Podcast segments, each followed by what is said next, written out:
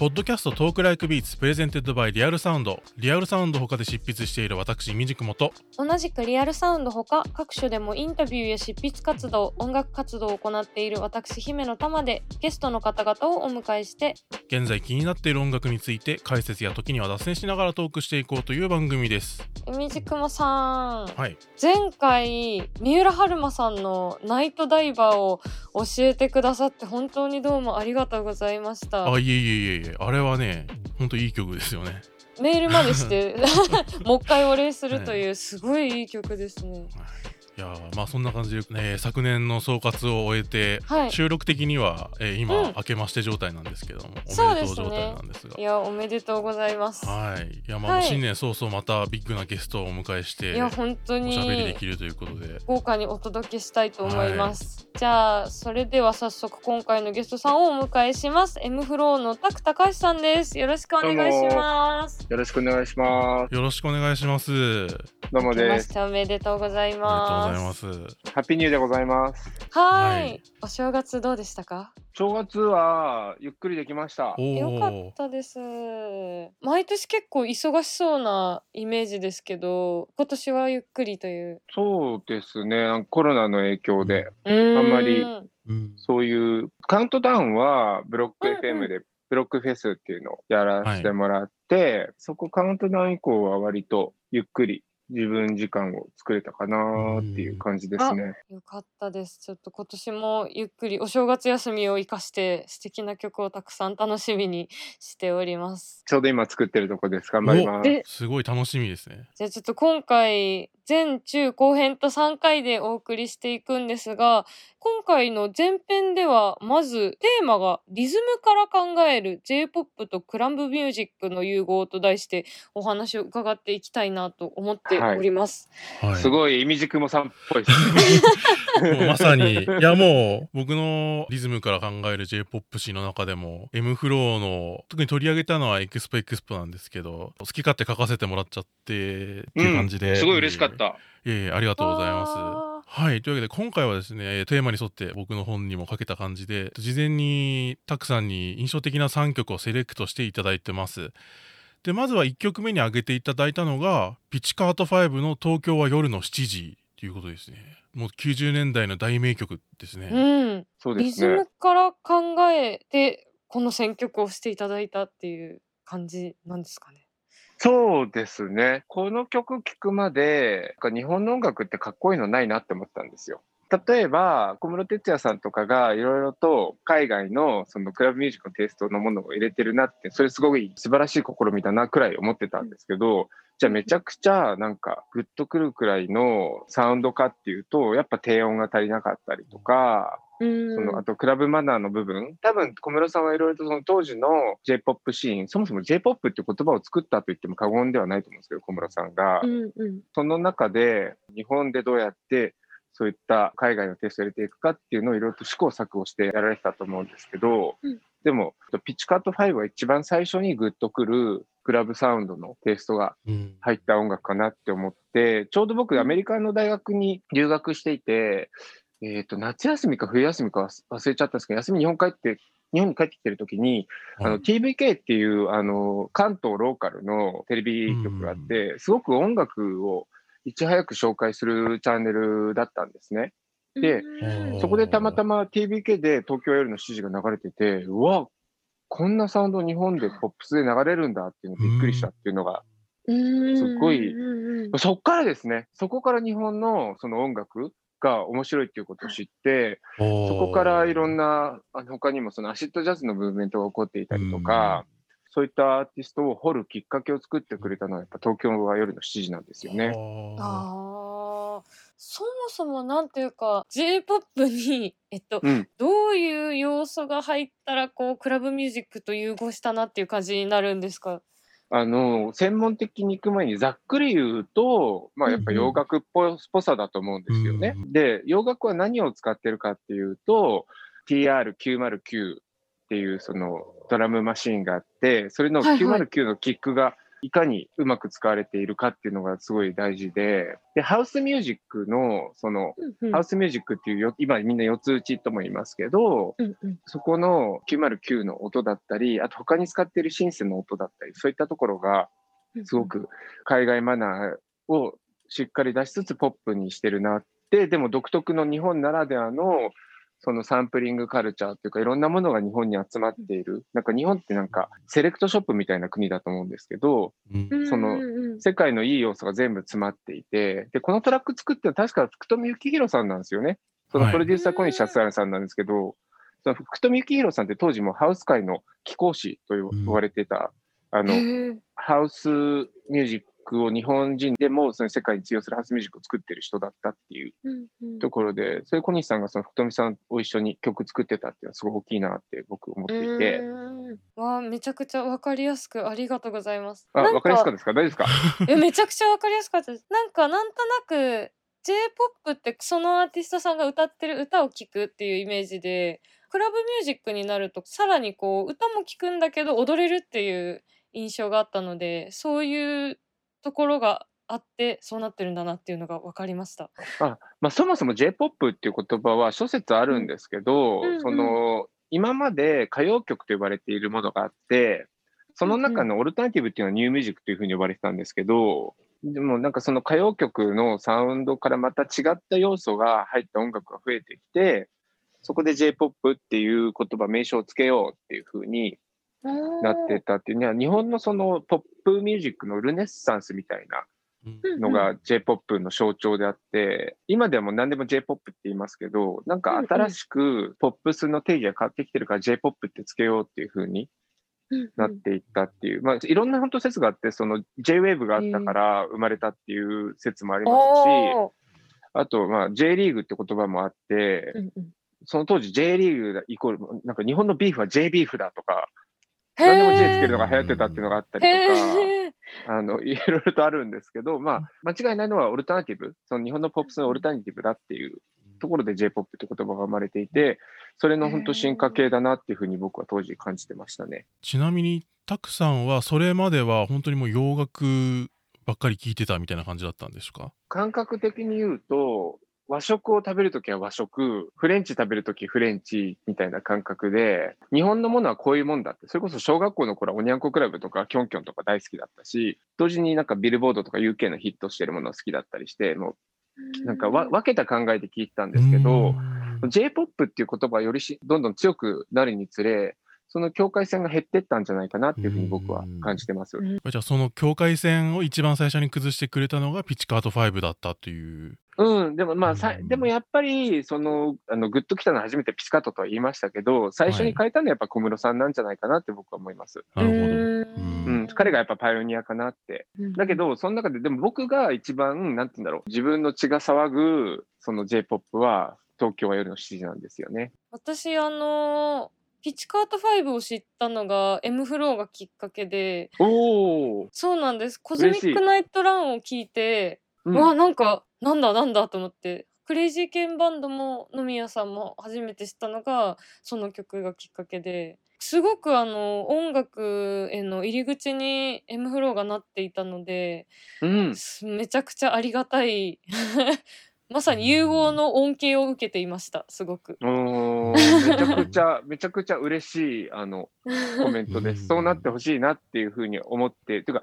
自分が好きなものを他の人と共有したい、他の人と楽しみたいって僕すごく強いんで、うんうん。だから、その啓蒙活動っていう感覚っていうよりかは、一緒に楽しみたいっていう感覚がすごく強いんで、それめちゃくちゃ嬉しいですね。そういったありがとうございます。こちらこそ。なんか確かにあの M フローの曲とかたくさんのトラックとかってこう踊らずにいられないっていうところがすごくあるので、それがなんかすごい子供の時新鮮だったかもしれないです。なんか歌を聴くんじゃなくてあうんのつい踊ってしまうっていうのがすごい新鮮だった気がします。そうなんですね。その当時そこまで踊らすっていうのは意識してなかったっていうのは実はあって、うんえー、どっちかっていうと、自分が好きなものがダンスミュージック中心だったっていうのはありつつ、うん。うんあと DJ もするんだけど、その当時はそんなに踊らすっていうことを考えてなくて、どうやったらかっこいい音を作ってでもポップスのままでいられるかっていうことを考えていて、で、そこで、でなんか体を動かしたくなるって言ってくれるのはすごく嬉しいんですけど、そこまで意図しなかったからなお嬉しいというか、ああ、意外でした。あ、そうなんですね。ちょっと他にも曲を上げていただきましたが、さっきちょっとうっすらジャズの話が出ましたけど、うん。モンドグロッソフューチャリングはいはいはいバードのライフを上げていただいて、これまさに、ラテンの風味の入ったアシッドジャズ以降のハウスみたいな感じのすごい象徴的な楽曲ですよね。うん。サンバのテイストが強いですよね、ブラジルのね。はい。それこそピッチカート5を知って、そこからそのアシッドジャズっていうジャンルが当時騒がれてたんですけど、うん。要はそのジャズの音楽をプログラミング打ち込みで新しいジャズを出すっていうのをアシッドジャズというふうに、まあざっくり言うと。おー。うんうんで、その中に日本人のアーティストがすごい活躍してたんですよ。で、うちの一人というか一グループがモンドグロッソだったっていう。だからこ、このタイミングのモンドグロッソってハウスが多いんですけど、初期のモンドグロッソってもっとよりジャズっぽいというか、ヒップホップとジャズみたいなのが混ざってる感じの作品がもともとモンドグロッソって多かったんですよね。で、すごい本当、その日本のアンダーグラウンドシーンってヒップホップシーンがすごく注目されがちですけど、うん。実はそのアシッドジャズとかハウスとかもすごいその当時、それこそ本当ルネッサンスみたいで、あの、UFO っていうアーティストがいたりとか、モンドグロッソ、で、モンドグロッソとすごく仲いい京都ジャズマッシブ、他にもエルマロとか、ハッピーハッパー、竹村信和とか素晴らしい日本のアーティストが世界のあの人たちに注目され始めていて、当時僕ロサンゼルスに住んでいて、えっ、と趣味がアメリカのそのロサンゼルスのレコード屋さんでもちょっと特殊なレコードをなんかおしゃれなものを探している人とか、ちょっとオルタナティブ探している人が喜ぶようなレコード屋さんがいて、そこでよく日本のアーティストのアナログを買ってました。で、その中の一人で重要だった人がモンドグロッソ。うん。で、この曲は割と M フロデビューした後にリリースされてる曲なんですけど、まあすごい僕はそのデビュー前にモンドグロッソにすごい影響を受けていたりとかうん好きな曲が多かったりとかして、うんで、そのなんだろうな、アシッドジャズ以降の、そしてハウスのこの曲は完成形だなって未だに思います。完成形。すごいんですよ、大沢さん、やっぱり。いや確かに、あのねはい、ね、すごいですよね、今はい大沢さんね。やっぱり彼はすごくって、うん。あの、本当そもそも四つ打ちのハウスの部分と、あと本格的なブラジリアンのそのドラム隊がいたりとか、で、ギターと、あとメロディーとコードがすっごい、そのダンスミュージックの中でもすごい珍しくて、ーすっごいコード進行が多い曲なんですよ、この曲って。普通だったら、1、2、3、4、2、2、3、4とか、1、2、3、4、2、3、4、3、2、3、4、4、2、3、4でループするものが多いんですけど、うんうん。あの、この曲はループしてるゾーンもあれば、めちゃくちゃコード展開するとこがあったりとか、うんうん。すごいなんか歌謡曲的な要素も混ざってるんじゃないかなって思わさせるくらい、めちゃくちゃコード進行が動いていく曲で、でもなんかミニマルのとこはミニマルで、で、メロディーも良くて、それでなんか歌詞も素晴らしくて、うん。あの、すごい曲だなって未だに思いますね。うん例えばそのさっき挙げていただいた「東京は夜の7時」とかだと平歌の部分ってかなりシンプルなコードの反復ですよね。なんかすごくクラブミュージックらしいっていうかハウスっぽいみたいななんかそれがそのライフになるとこう流れるようにこう展開リズムに乗って展開していく感じでうん。歌物としてもすごく洗練されているしダンスミュージックとしてもすごく踊れるっていうすごいバランスの絶妙な楽曲ですね。うん、これリリースされた時にハウス回してる DJ たちも、これはもうハウスの代表曲、日本で生まれた代表曲と言っても過言ではないっていううんふうに言ってる人も多かったし、で、今かけてもすごくやっぱり気持ちが上がるし、当時これ沖縄のキャンペーンソングだったんですけど、アナのうん本庄まなみさんが出てて、確か。はいはい本庄まはないみかな？うん。再リリースされた時もなんかアナのキャンペーンで使われてたような気がするんですけど、うんうんこの曲聴くたびになんか南国行きたいなっていうふうにうんうんうんうん思いますね。で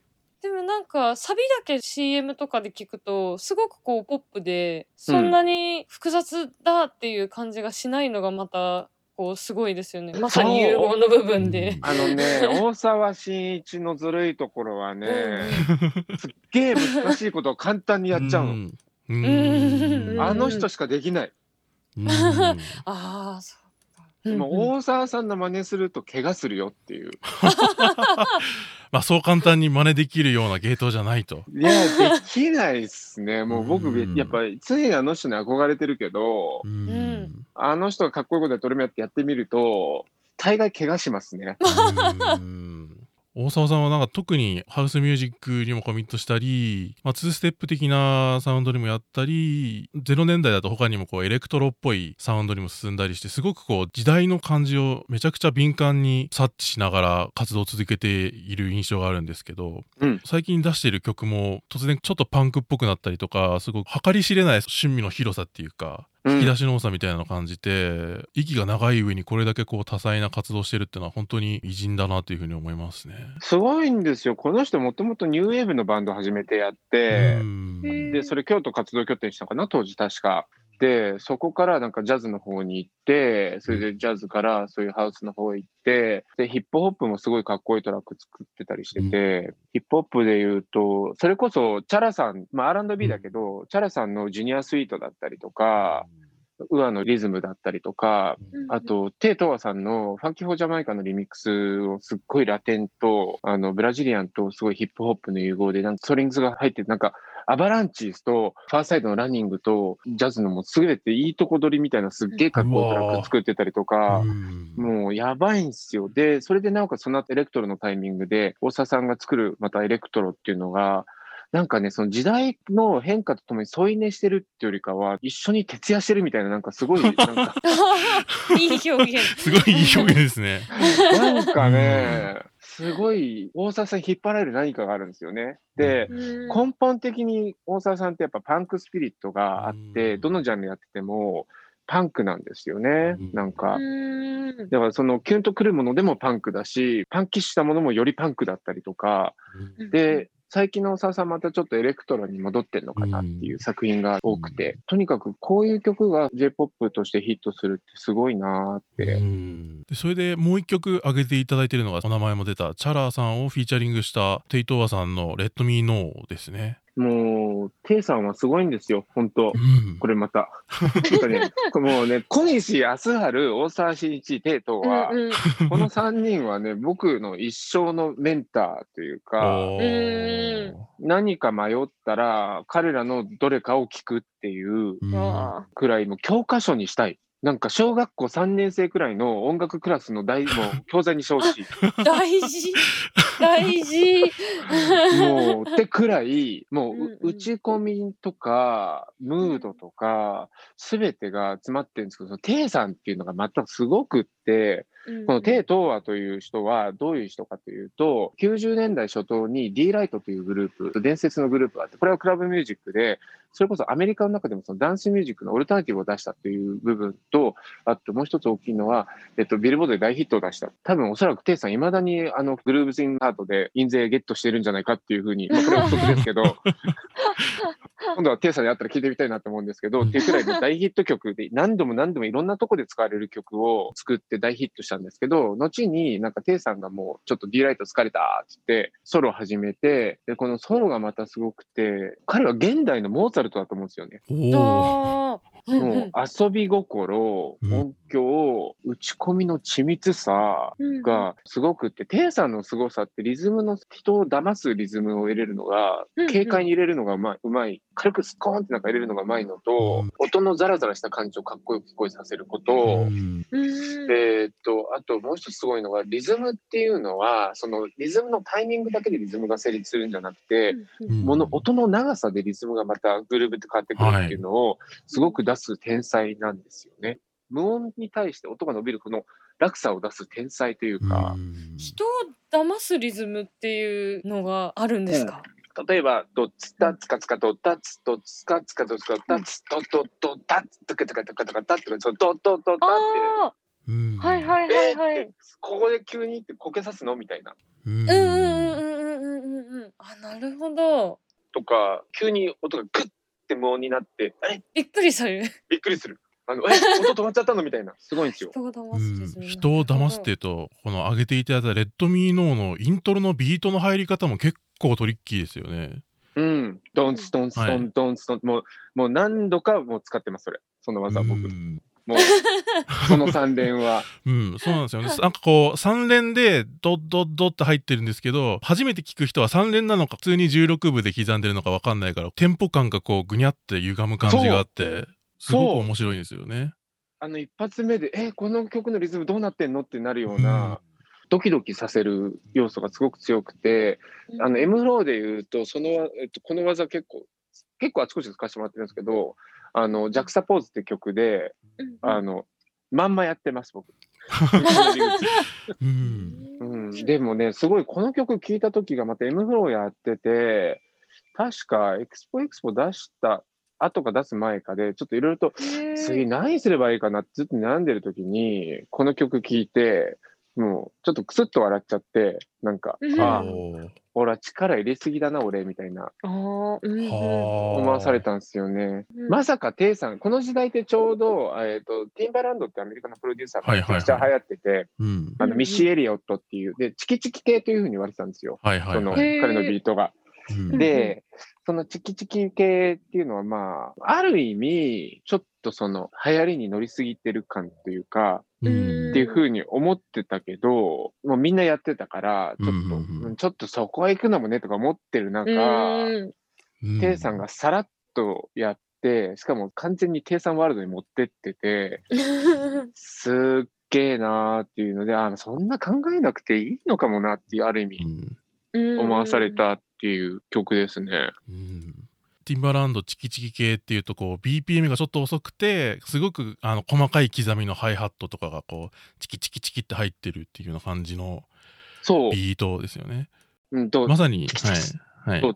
チキチキとかいう。結構こうトリッキーなフィルが入ったりとかしてまさにレッドミーノーのビートの感じってそうですよね。うん、そうなんですよ。しかもオープニングがシタールの音で始めるって、うん。なんか絶対チキチキが並ぶ日で選ばない音を選んでるなとか、と鳥がピヨピヨさえずりになってる音がうん。入ったりとかで、ビデオがまたよくって、あれなんですよ、手塚プロダクション、手塚治虫のスタジオが、テイさんというチャラさんのキャラ作ってて、うん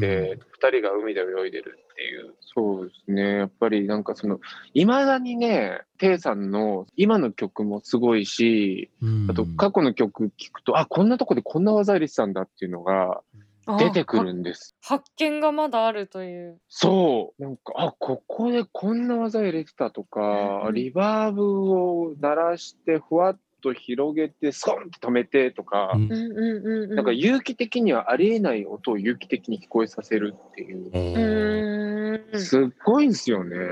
あの今回自分の好きなものとかをこう共有したいっていうお話がありましたけど、そういうクラブミュージックとかあとヒップホップとか j p o p と融合する上でなんかたくさん自身がどうやってこうやってきたみたいなこう感じるところってありますか？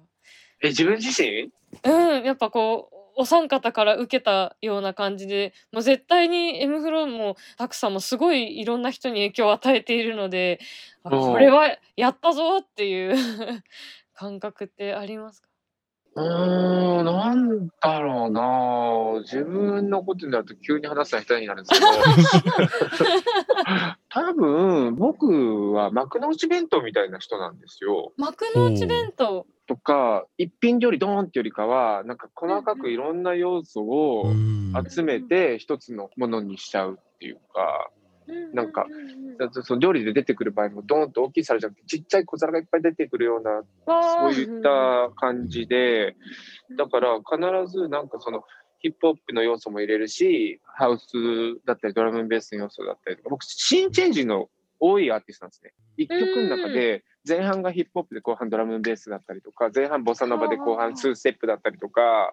一曲にあのいろんな要素を入れる、うん、僕の特徴かな。他はそうやる人ってなんか2展開くらいあるけど例えば「カマゲン」っていう曲は2ステップっぽい中にちょっとアシッドジャズっぽいテイストがあったりとかあと途中でエレクトロのビートがあったりとかブレイクビーツがあったりとかそこで展開入れたりとかありえない混ざり合いを作るとかそういったところが僕の特徴でだからうん。めちゃくちゃド直球にハウスとかド直球にヒップホップっていう曲も作ったりはするんですけどどっちかっていうと、いい意味で間違っちゃった感っていうかこれじゃない感を出すっていうのが僕の今考えると良さなんじゃないかなって思ってます。だからオーセンティックじゃないんですよね、僕そういう意味では。なんかう、ん。あの、そのリアルなサウンドかっていうと、リアルなサウンドじゃないかもしれない。でも、マインドは自分に対して正直だからリアルだよっていうのが僕なんじゃないかなって。